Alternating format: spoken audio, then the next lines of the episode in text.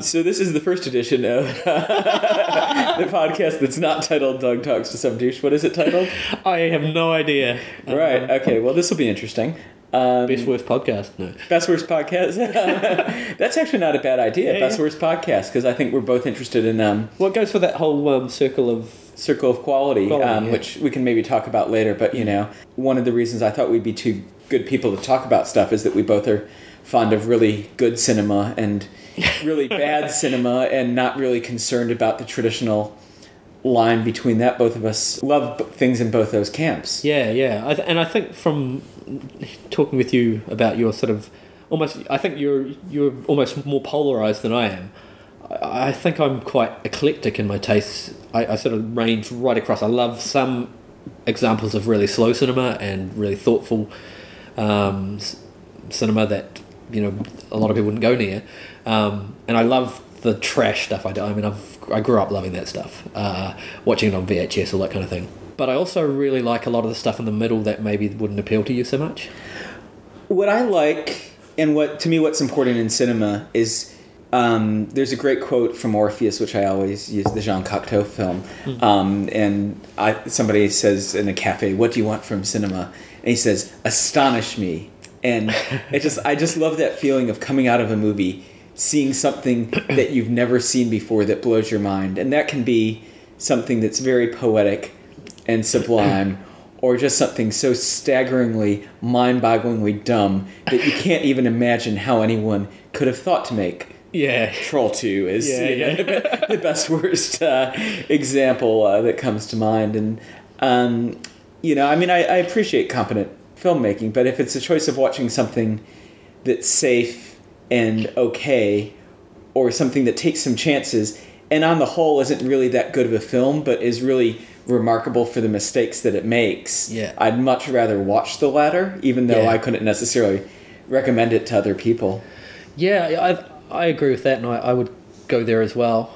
Um, although I think I also have, uh, so I'm almost uh, slightly embarrassed talking in this terms, but I have quite a sentimental side as well. I think, and so there are things that maybe spark something from my childhood that appeal to me, even though I know objectively it's pretty average cinema. But for whatever reason, there's a certain aspect to it that that that triggers something in my memory or, or, or a sense that makes it appeal to me. Like, what kind of films are you talking about? Oh let me think. One that was a long time ago, and I probably still wouldn't like it now, but it's awful. Is um, Far and Away.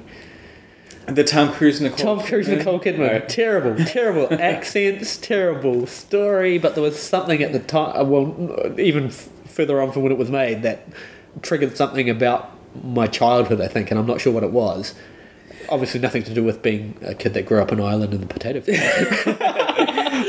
One one thing I've noticed that I'm different from a lot of um, people about is that I didn't actually get into cinema like in a really serious way till um, my early 20s um, and like all through university for instance i was really all about music and i was working at the radio station and playing in bands and stuff and i mean i went to movies you know but that was kind of it and then you know i went to a school that had a cinema department a university Wow. that had a cinema department Right. and i never took a single course they had a um f- there were four years of retrospective screenings and it wasn't till second semester senior year that somebody started dragging me to them and it was like started being this gradual eye-opening of oh wait there's this whole world out there that i didn't know about and i think because of that you know i don't necessarily have the deep sentiment i mean i love gremlins you know i mean and Yeah, yeah, I- you know and, there, and there's there's certain films from my childhood um, but they tend to be the ones that stand up now. I mean, if you go come sit down and watch Gremlins, it still stands yeah, up. the Karate Kid. Yeah, I'm telling I you. haven't watched the Karate Kid. The original Karate Kid. Stand, oh, I, I saw it back Oh, in the dude, day.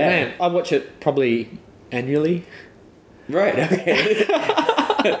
I mean, I still quote wax on, wax off Well, yeah. annually. So I mean, Well, it's, it's made an impression. It, it did. I think in terms of uh, popular culture, anyway, uh, made a, a big impression. I mean, it's by no means uh, a life changing piece of cinema, but I think it does have some themes which are recognisable and were explored in an interesting enough way, and and uh, and I guess a genre crossover at a time where that stuff hadn't really crossed over that much. Like I, I spent a lot of my childhood watching um, dubbed imported kung fu films from China that my um, uh, Fijian Indian friend's brother got in from who knows where. I was watching Short Circuit. as well as you know watching Short Circuit and what have you. But we used to just watch a lot of video, and, and that's some of the stuff we watched. And so to see kind of some of like some of the martial arts stuff become mainstream, but then sort of put a coming of age boy meets girl story, cheesy as it might have been, over it. I mean, even like um, if you look at the Karate Kid as an example,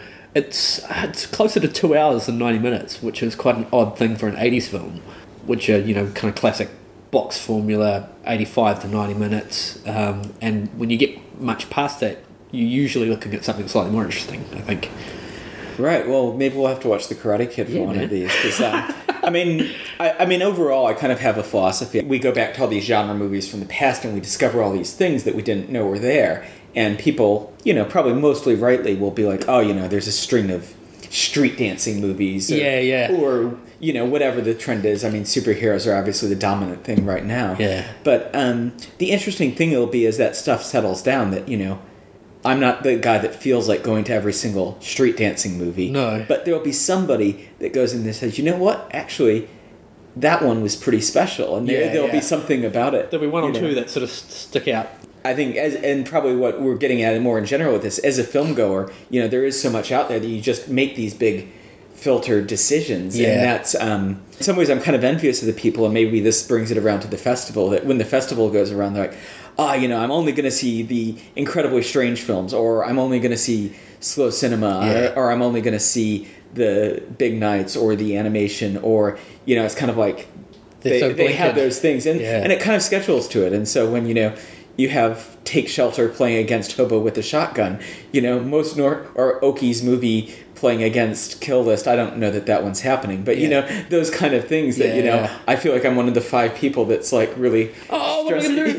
yeah exactly Which Um, one do I have to drop? and um, i mean i'm looking at your spreadsheet right now and maybe you want to speak to that but it's a stressful time of year for us isn't it Yes, very much so. Uh, trying to schedule the film festival is a mission and a half, and I, I find it particularly difficult because I usually have to. I, I do some film reviewing for a bunch of different groups, and I have to get requests, uh, review requests in. I don't know, you know, less than a week after getting the program, and so you essentially have to go through everything with as fine a tooth comb as you can in that time. And I'm a slow reader. Most of my friends that sort of do the stuff read a lot faster than I do, so I'm up late trying desperately to get through it. And then I finally finish the book and I have rated the films to my sort of liking, and then I have to schedule it, and it it hurts because you get the, like I said, you have an initial cut. I have an initial cut this year of 87. 87 films I, I need to see. And then clearly I can't see 87 films because I wouldn't be able to afford to see the amount that I wouldn't get review tickets for. Um, and I certainly couldn't write about that many films if I did get review tickets for them all at that time. Um, and I have a block of times that I can't make for family commitments and what have you. Um, so I usually don't go to the theatre between 5.30 and 8 or whatever, 7.30, um, just because that's time with kids and what have you.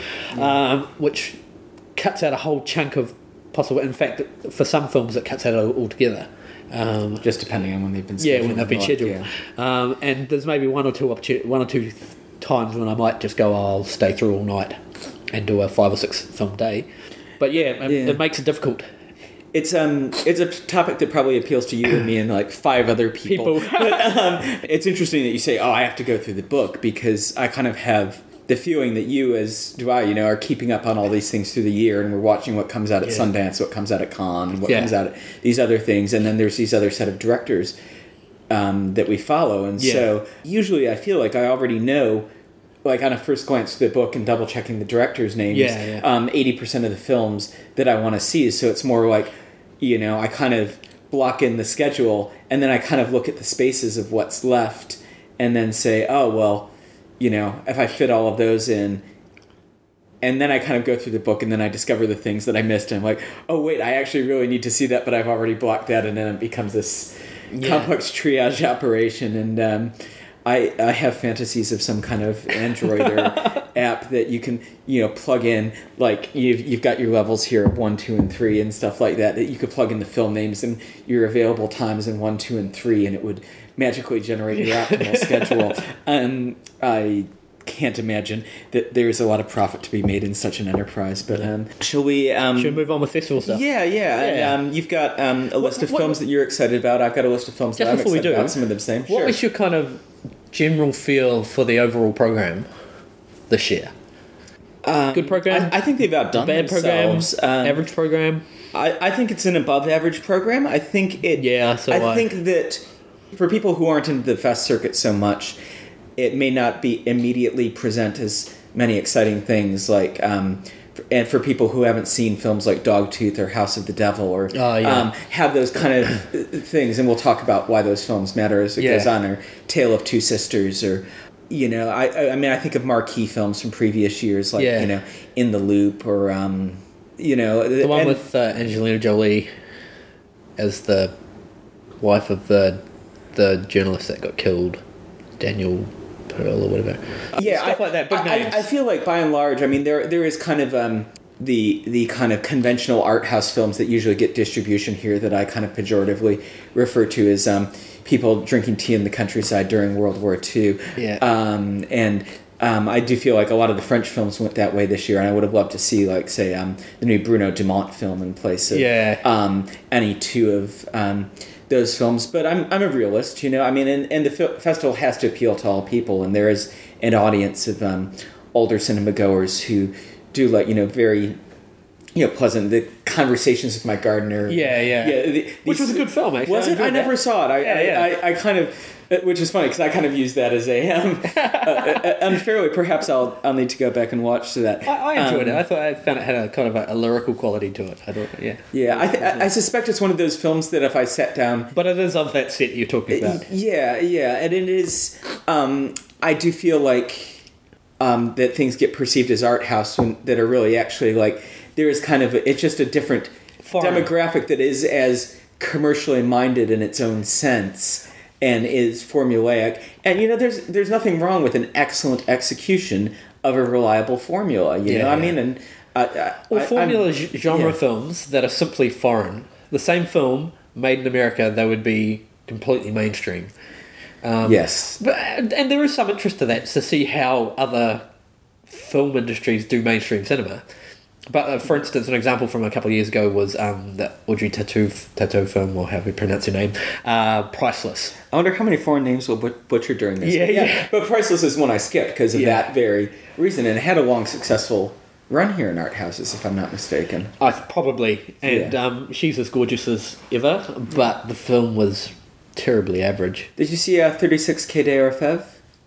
Uh, no. Um, it was. Um, I think it might have been Daniel Auteuil. I forget who, but it was a it was a French crime thriller. He's and in it, everything. It was. Uh, well, yeah. Touche. Yeah, he's, he'll probably be in half the films we talk about. But um, it had um, a sub Michael Mann kind of police um, thriller, and I mean, I really esteem Michael Mann, so I don't mean that Yeah. as a bash at all.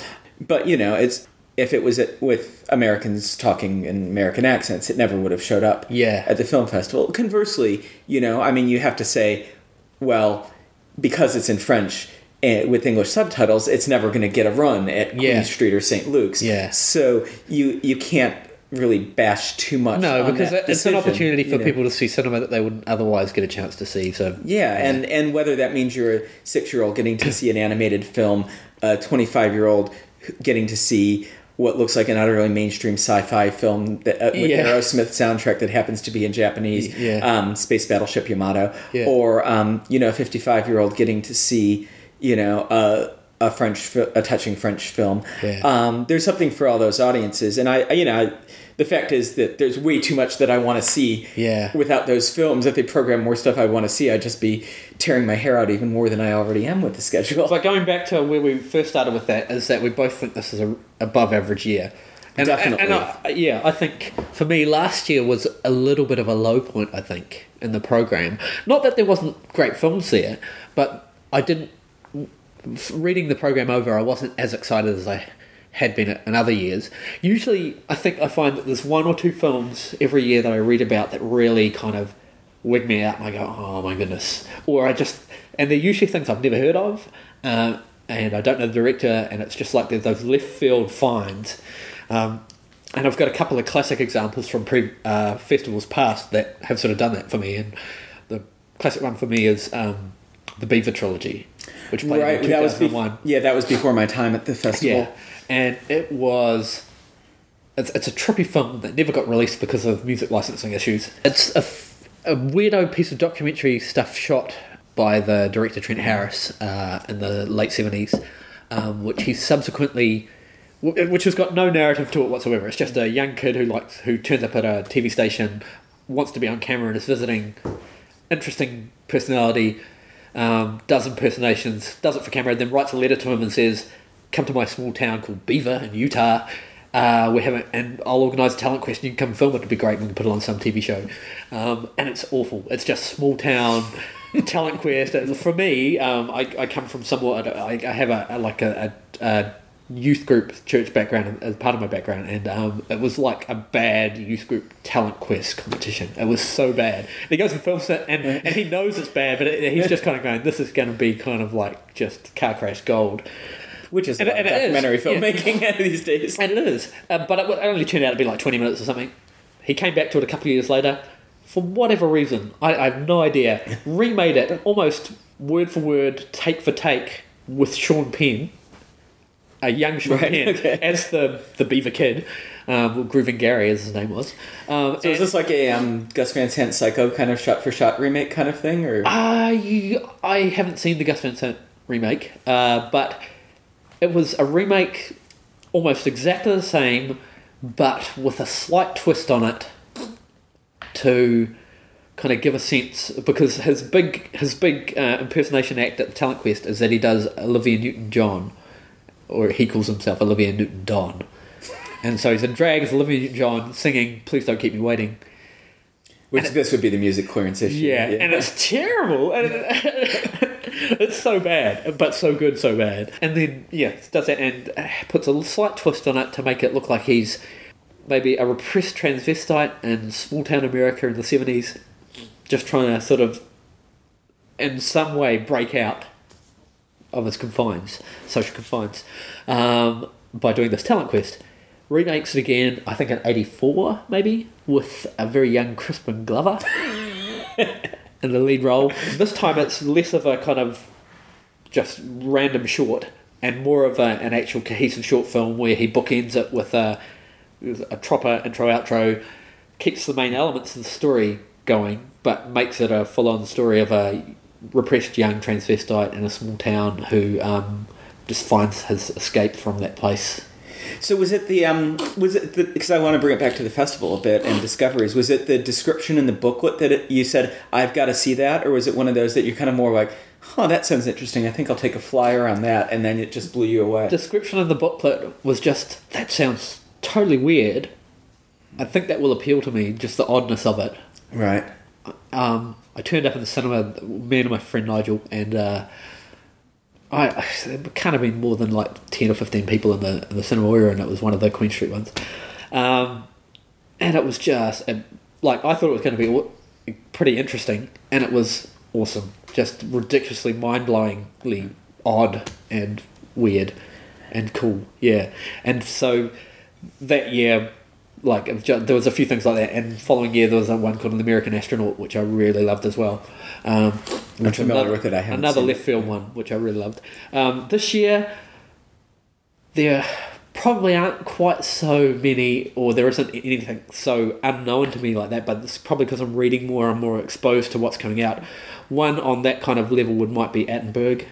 Yeah, um, and that's which actually points to um, maybe talk a bit, little bit about the fact that um, one of the reasons both of us are excited about Attenberg is that the filmmaker was involved with a film called Dogtooth, Dogtooth. which played two years ago. Was thousand nine? Yes. And um, that Or was it last year? No. No, I think no, it was, no, two, it was years ago. Yeah, 2009 yeah, because uh, 2009, it just played Cannes. That's Not right. many people had heard of it. Mike D'Angelo gave had given yeah, it was it a the first review. Greek, uh, first um, uh, Greek film to get an award at Cannes or selected or whatever for thirty years or something. Yeah, yeah, and um, it could have played incredibly strange and might have been more at home there. Yeah, maybe. I think that Um, caused a few issues with uh, some of the audience. Uh, I had lots of walkouts in my session. yeah, we had plenty of walkouts as well. Um, And we, some- we may have been at the same session. I don't and even on the, know. the Lumiere review, there was lots of vitriol in the comment Yeah. section. Dogtooth is an incredibly uncomfortable film on every level, not just in terms of confrontational content, off kilter pacing, but even the framing of it,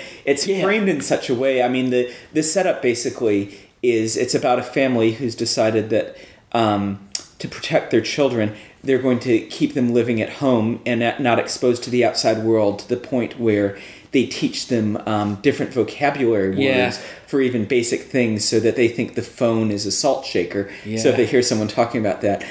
Um, and so it picks up when they're in their ear- Early- kids are early early 20s? twenties. Yeah. Yeah. yeah, It's it's but never, they're so regressed. and so there's a whole allegorical element to it, and um, it's something I'll probably come back to a couple times. That I'm quite really enamored. There's been a couple films um, that really play with this mix of kind of what could be a realistic milieu, um, but then going into quite surreal Yeah. takes on it. It's, it's surreal and it's a kind of a cinema of unease that is at the same time. I mean, it's it's a black comedy. There's a light, unserious aspect to a very dark film. Yeah. Um, which I think people couldn't cope with because like the people who loved it were laughing their heads off, going, "This is just bizarre."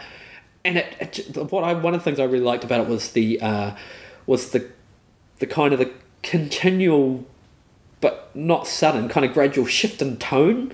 Like the, or you could say the genre changed Yeah. maybe four times throughout the film. Well, even moment by moment. I mean, you say you say you're laughing, and I mean, I, I remember laughing, but I remember really visceral Yeah, yeah. horror. I mean, well, video cassette recorder, Yeah, uh, without yeah. getting any more Yeah, yeah. details, and um, and other just moments, and even people who have been largely desensitized Yeah. will come away with scarring Yeah. moments from it uh, amidst incredibly Yeah, it becomes sick. funny moments, and it is it is just like you know what is your overall reaction to this, and then I thought, wow, that's an amazing film, and it's going to fade away. And interestingly, it has had this amazing life that people have been so passionate about, seized onto it, and somehow it even got an Academy Award nomination for Best Foreign Film in the Oscars. and a local DVD release. yeah, um, which which I it's actually it's, Who would have thought? Yeah, um, and so if you want to prepare yourself for Attenberg, I'd say Watch- check it out. Yeah, Dogtooth for sure. Um, That- that's, it's an uh, R18. Yeah, Be aware.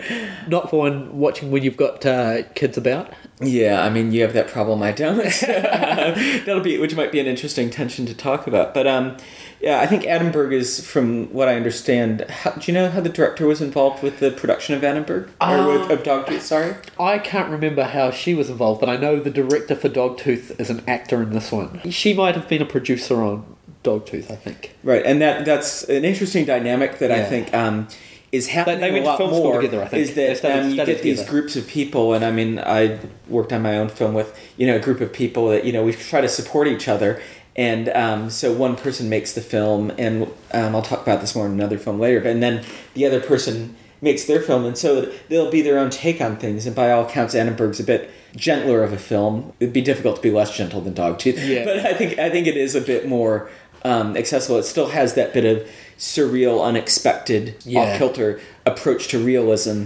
Yeah, uh, well, I think that that's, I that's one of the things that makes cinema. that makes Dogtooth as hard as it is will probably be similar with um, with Attenberg, is that a lot of the stuff that plays in the strange section is so obviously fantasy or far fetched, and it, and it might be uh, violence just over the top, or I mean, probably more visceral than than your average Hollywood offering. Um, Yeah. But Dogtooth, it could be a real situation. And in Yeah. fact, to a certain point, you kind of think this is mirroring some situations you've heard of in media stories.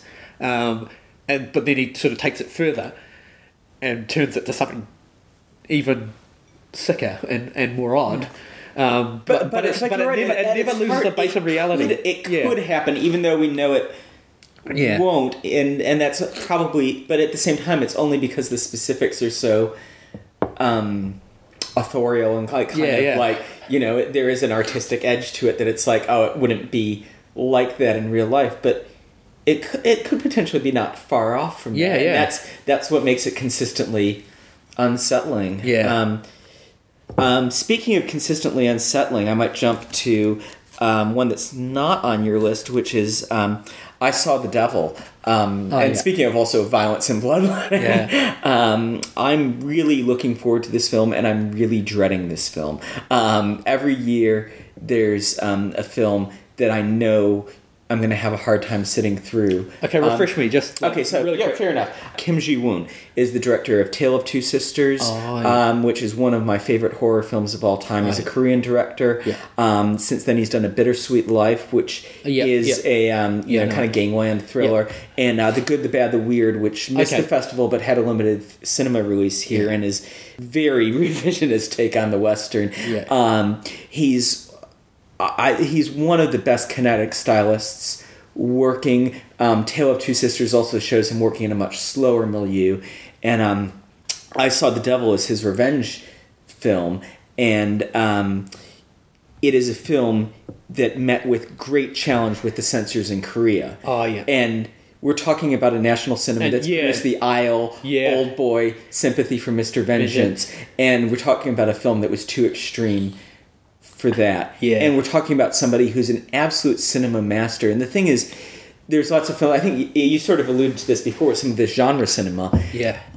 If there's an element that you know, and going in, it's fake. You can almost watch anything, and and you're not really relating to the characters as humans, and so it doesn't matter the level of indignities that Yeah. they're going through. It doesn't matter, and in fact, you revel in it. I mean, that's part of the joy of incredible. You know, going to watch Lady Terminator and Yeah, watching, yeah. you know, people's heads being blown off or whatever is like enjoying it in the same way that you would be on set if you were watching like these crazy effects go off. Yeah, It's like, yeah. that's so much fun. Um, I suspect that what I saw the devil will do is really challenge that sense of joy that kind of goes across the whole revenge film genre. Yeah, from you yeah. know, Kill Bills would probably be the most recent sort of example, and just um, really challenge that in a really artful way. Yeah, Yeah. I, I, I'm, I'm, and it's 142 minutes, so it's Yeah, like you don't even have the the uh, joy of a uh, short running time. I'm not sure that I'm convincing anybody why I want to see this. No, no, Uh, I, I, I, it did look very interesting, and I did like his previous work. Uh, for me, it was, I think, one of the last two that got knocked off the list because of scheduling. Mm. Um, it wasn't on my must see, but it was kind of the next step down, and I just, I just couldn't fit it in. Yeah, I think I think we're probably both similar in that, um, not necessarily in terms of the individual directors, but that there are directors Yeah. that we just need to see the next thing Yeah, that well, they yeah. do, and that and there's other directors that I'll talk about later that are like that.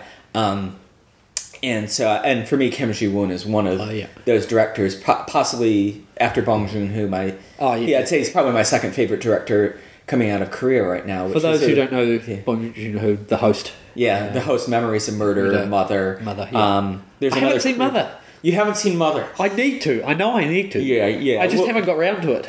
Maybe um, in the future we can do a podcast of uh, Yeah. things that we've missed from various ones. Yeah, you know, I- you can watch Mother. I can watch The Karate Kid. That was one of those ones I meant to see, Yeah. and now I am banging my head against the wall. But I, obviously, it's not my head enough to actually get round to it. It was um, I forget which year it played festival. It may have been two thousand nine, but it was a Yeah. stunning, um, stunning film. I mean, for me, he's. I saw Memories of Murder, and this is something I mentioned was going to mention before. Um, often I go to see films at the festival, kind of not sure what I'm getting myself into, but with a just read the book and I'm like, oh, that could be interesting, and it's at a time where I'm not seeing anything else, and I, it works that you know I- I've got a film after a film before, Yeah. so I'll check it out.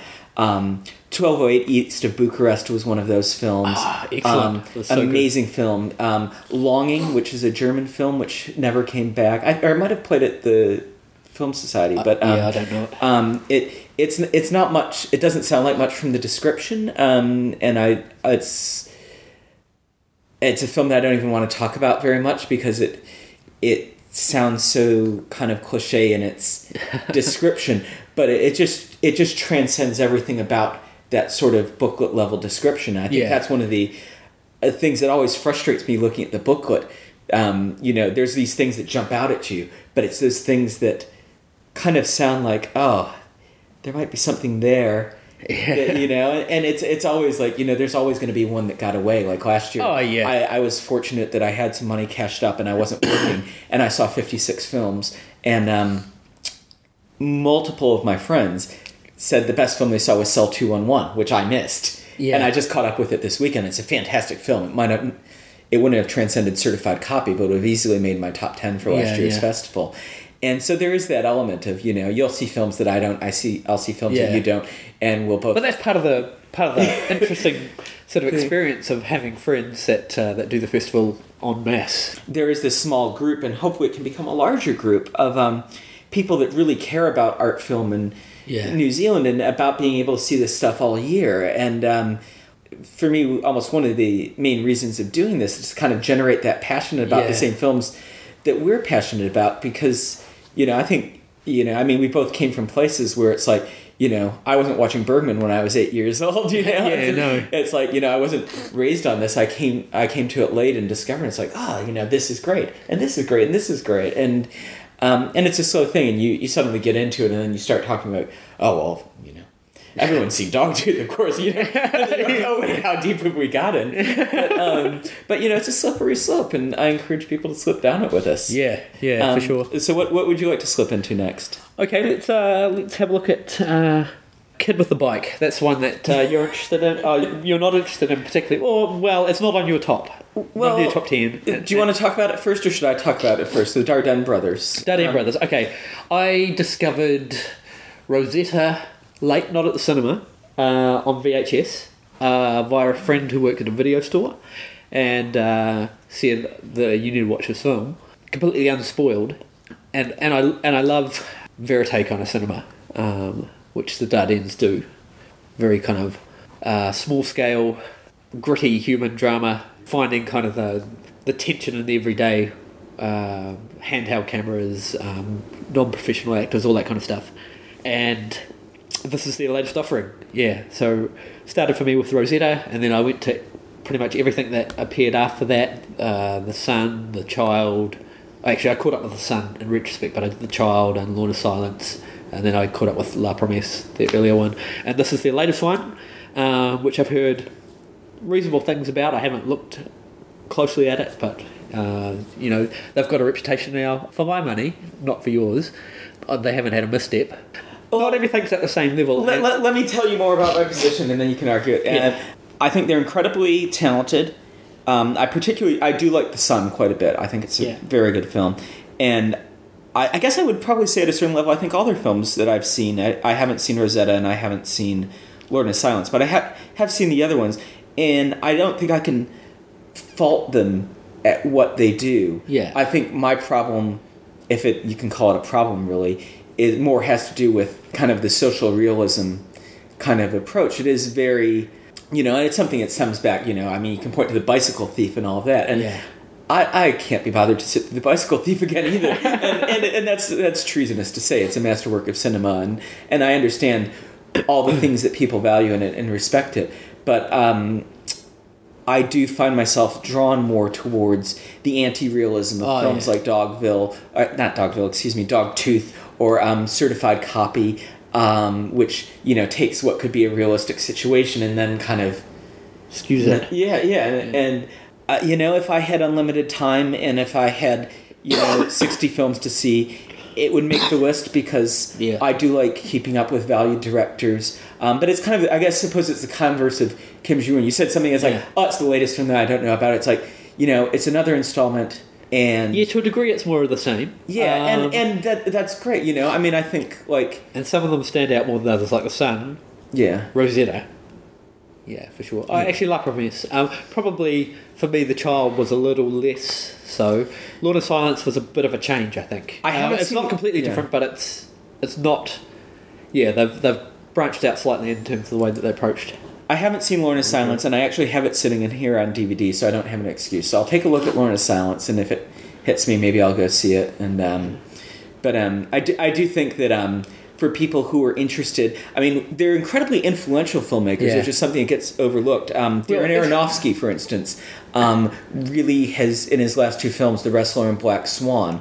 I know that um, the Dardenne films have been major influences on that style of photography. I haven't managed to get through Black Swan. Didn't Um, appeal to me at all. I watched bits of it and really didn't like it. I quite enjoyed The Wrestler. I, I certainly preferred the wrestler to Black Swan, although I think I now that I know what the Black Swan's about, I'll probably give it a second watch. Um, I saw it in the theater. Oh, yeah. The first time I saw it, um, I was distracted by the fact that everybody had talked about a twist in it. But the thing is, like both those films really take um, Uh, there's a there's a favorite story that a critic of, friend of mine likes to tell about um, the son where he saw it, and about halfway through, this guy got up in the theater and yelled really loud, "I'm sick of looking at that guy's fucking neck," and walked out. and, um, and, you know, it is that um, it's not point of view because it's behind the character, but Yeah. it is that following the character thing, and that Yeah. And that's something that um, Aronofsky adapted, I think, really successfully in The Wrestler. So yeah, so I bring up The Wrestler mainly because um, I think they're very influential directors. I think they're important Yeah. directors, and I really would not want to dissuade anyone who thinks Yeah. that the kid with the bike looks interesting to them Well, from I, seeing I would go further. I'd say if you're new to festival cinema and you want to expand your cinema watching, and you're at all interested in social realist cinema, so realistic kind of cinema about social situations and, and small scale rather than your big Hollywood epics, um, then you should probably prioritize this film because you should see a Dardenne film because they are the masters of this genre, I guess. Yeah, I think that's if if understanding the major names in cinema is something Yeah. that's important to you, and I think it, it certainly is to both of us. Yeah, well, I, well, I think it's to a degree. It's it's almost. I mean, it doesn't have to be, but it's it's it's a it's kind of a starting point or a kind of a foundational point from which you can then. You don't have to. You can sort of start wherever you like, really. But I think if you want to have a broad kind of sense of cinema, kind of having at least one touch point in a lot of the key sort of places or, or, or aspects of cinema and filmmaking um, that are kind of acknowledged masters or you know leaders in that field, not necessarily pushing bounds all the time. Um, then uh, I think it pays to have that as a touch point because then when you look at find other stuff that is so far out there, you could you can sometimes reference that back to something else and Yeah. makes more sense. I don't know. Yeah, no, I'm like when I first got into cinema, which was you know I actually had a um. And I like your your whole sort of circle of quality thing. Should I explain the circle of quality Yeah, yeah. right now? Because we discussed this before um, the microphone rolled. A friend of mine uh, introduced me to this concept at a radio station. So he presented in the context of music, where um, you imagine at the very top, um, you imagine normally a spectrum of a line going from top to bottom. And so at the top, you imagine um, people who are unparalleled masters of technique and in their form, using that to communicate at the height of their powers. And so in music, that would be people like, you know, be it Bach or John Coltrane or so on. And um, as you go down in skill, um, you may still have a level of competency, but the actual ability to communicate anything meaningful uh, just sort of disappears a bit, and you get to, you know, the absolute mediocrity, the music that isn't really music that you hear in the background at um, shopping malls. I believe I referred to this as the Nickelback nadir Yeah, yeah. before. It can't be faulted on any technical level, but um, at least from my ears, there's no reason to listen to it. And then the music gets worse again, but as it gets worse and sloppier, um, paradoxically, it gets, or perhaps not paradoxically, but it gets better. And um, I'm, I realize I'm relying on drawing the circle in space, which you can't see because this is audio. But you start, you start going, awesome. you start going back up to the top of the circle, and um, you know, I, I refer to bands like the Stooges, for instance, as a band. You know, Joy Divisions, um, yeah. yeah, yeah, Ramones and the Fall. The Fall is a great example, actually. Yeah. Um, and then like I think I brought in Daniel Johnston. yeah, Daniel Johnston's another good example of people whose you know grasp of technique doesn't even deserve the term rudimentary, but um, probably if you gave them five years of music lessons, it would only do harm to what they Yeah. do. Um, because they communicate honesty and passion. yeah. And and so there is for me at that point at the top of the circle of quality um, is the stuff I en- enjoy most, the best and the worst. And you know, in cinema, that's the um, place where 2001: A Space Odyssey meets Troll 2 for me. You know, to choose you know to, my best and worst, or you know, Yeah. you can pick Lady Lady Terminator and um, oh, I don't know. Um, uh, I'm sure I like other films besides 2001.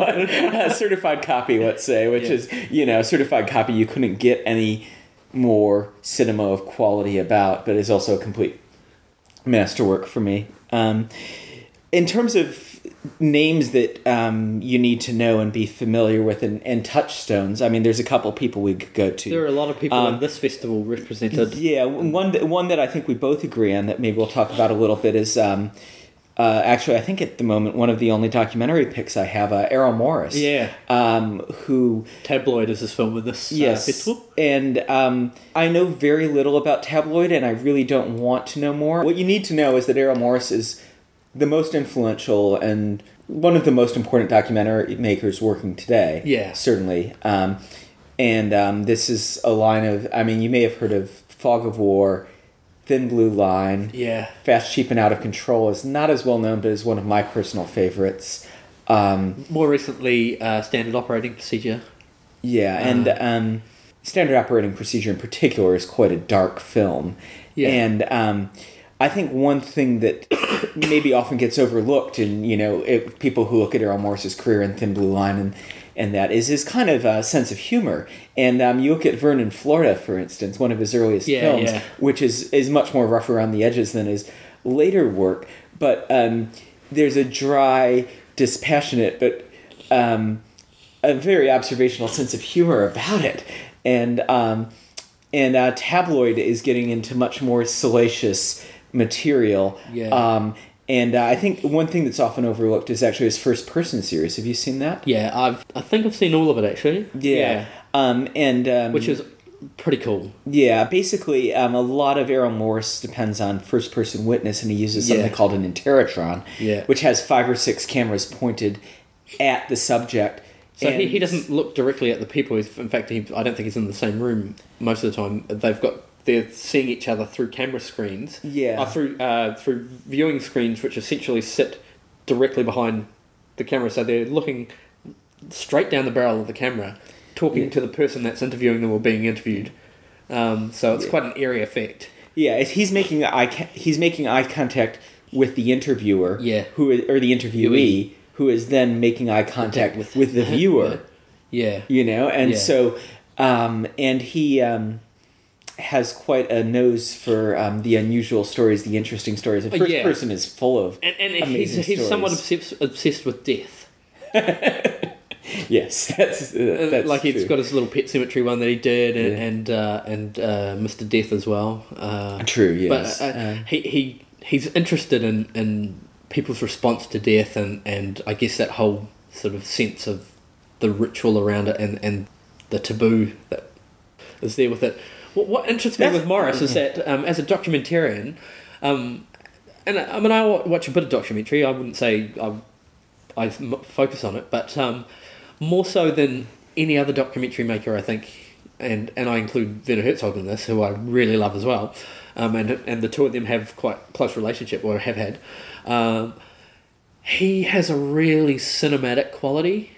Um, Which you don't often find documentary. Documentary is often, and, and good documentary is often the kind that's really kind of quite raw, matter of fact, the stuff going on, and, and, and they might sit back and things, but well frederick like- like- wiseman whose Yeah. um, boxing gym is playing it this year and uh, um, those uh, people who saw La Danse last year, it's Yeah. very similar. It's it's quite the um, sort of circle of cinema verite Yeah. that um, the documentarian tries to interfere as little as possible, Possible.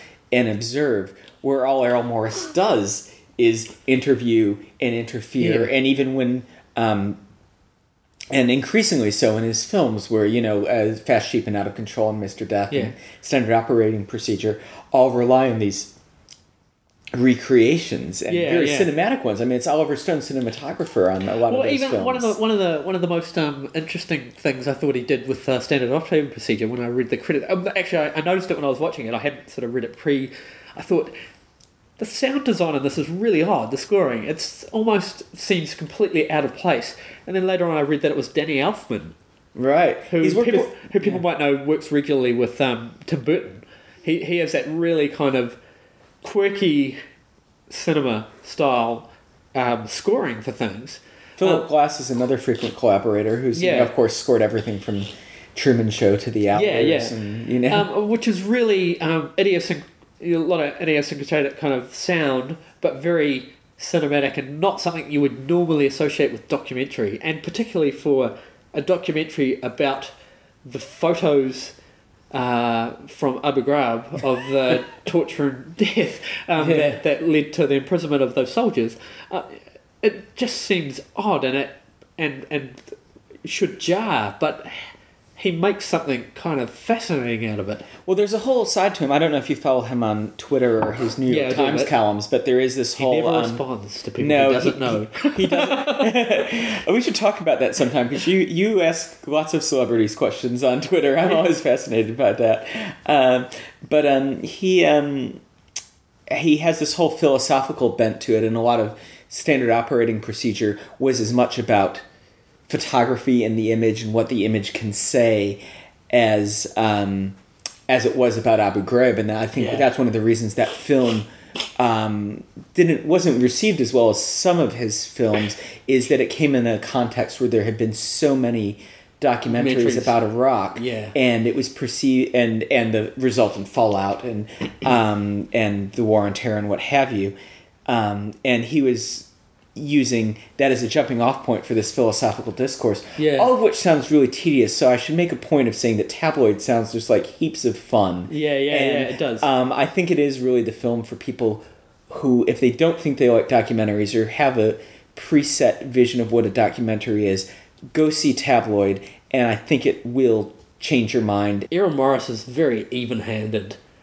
in that he doesn't sort of yeah he just lets people kind of dig their own graves to a degree. Well, there's no narration in his films, No. and it's only um, it's become increasingly more so. But um, that he'll let his um, voice even be heard is just um, you know an off-camera question, and um, and uh, if anything, I think that almost makes it more even-handed because you're hearing that and you're hearing the response in a very. Um, I mean, there's a great moment. Um, you talked about his obsession of death. There's a great moment in uh, first person where he asks a woman who happened to date multiple serial killers. Oh, yeah. like, "What's your thing about serial killers?" And she's like, "That's a lame question," you know. Yeah, yeah, yeah. And um, it is about presenting unorthodox and sometimes uncomfortable viewpoints Yeah, yeah. and uh, letting them speak for themselves and speak directly to you that you don't get to hear that you wouldn't normally and then letting you form your response to that. Yeah, and rather that's- than sort of manufacturing a response for you. Well, Mr. Death's a great one for Yeah, that yeah. because um, you know it's um, for those who don't know, Mr. Death's about um, Fred Lichter. Fred Leuchter who um, manufactured uh, equipment to facilitate uh, the death penalty in the states, and so that's dark enough. But then along uh, along the way, somebody decides that because he's an expert on executions, um, he should be dragged over to the concentration camps to help prove that the Holocaust didn't really happen, and yeah. and and you can and imagine he becomes a full-on Holocaust denier and travels saying that he's got the evidence. He's been there. He's seen the evidence. And Errol Morris came under quite a bit of fire for that film because he didn't go on camera saying, by the way, the Holocaust actually happened. Um, and I mean, if you read the interviews and contextual stuff around that, he's like, you can watch the film and see The guy's- that like he's yeah. he's barely qualified. you know, um, you know, yeah. you go pounding on sixty year old concrete and contaminating it and doing dubious chemical tests and then making broad pronouncements on the basis of that. Yeah. That's not science. Yeah. And, and I think Errol Morris has gotten in trouble a couple times over the years for overestimating the intelligence of the room. Um, and so that that would be just one case of that. Well, uh, thanks for joining us on this uh, the first edition of uh, what's firming up to be known as Best Worst Podcast. Uh, yep, we've gone over some of the big names that are coming up at the festival, but uh, we're gonna look ahead. We've uh, just actually only got halfway through, really, haven't we? Yeah, we're, we're just getting warmed up. So uh, come uh, come back and join us for the next round. And uh, let's see, you'll hear about westerns, you'll hear about classics, you'll hear about um, Rutger Hauer. Yep. And uh, and promises to be a good one. and maybe a few bits and pieces that you you wouldn't come across by yourself. because we're here for you. We are Take care, and we'll see you soon on Best Worst Podcast. the best and the worst.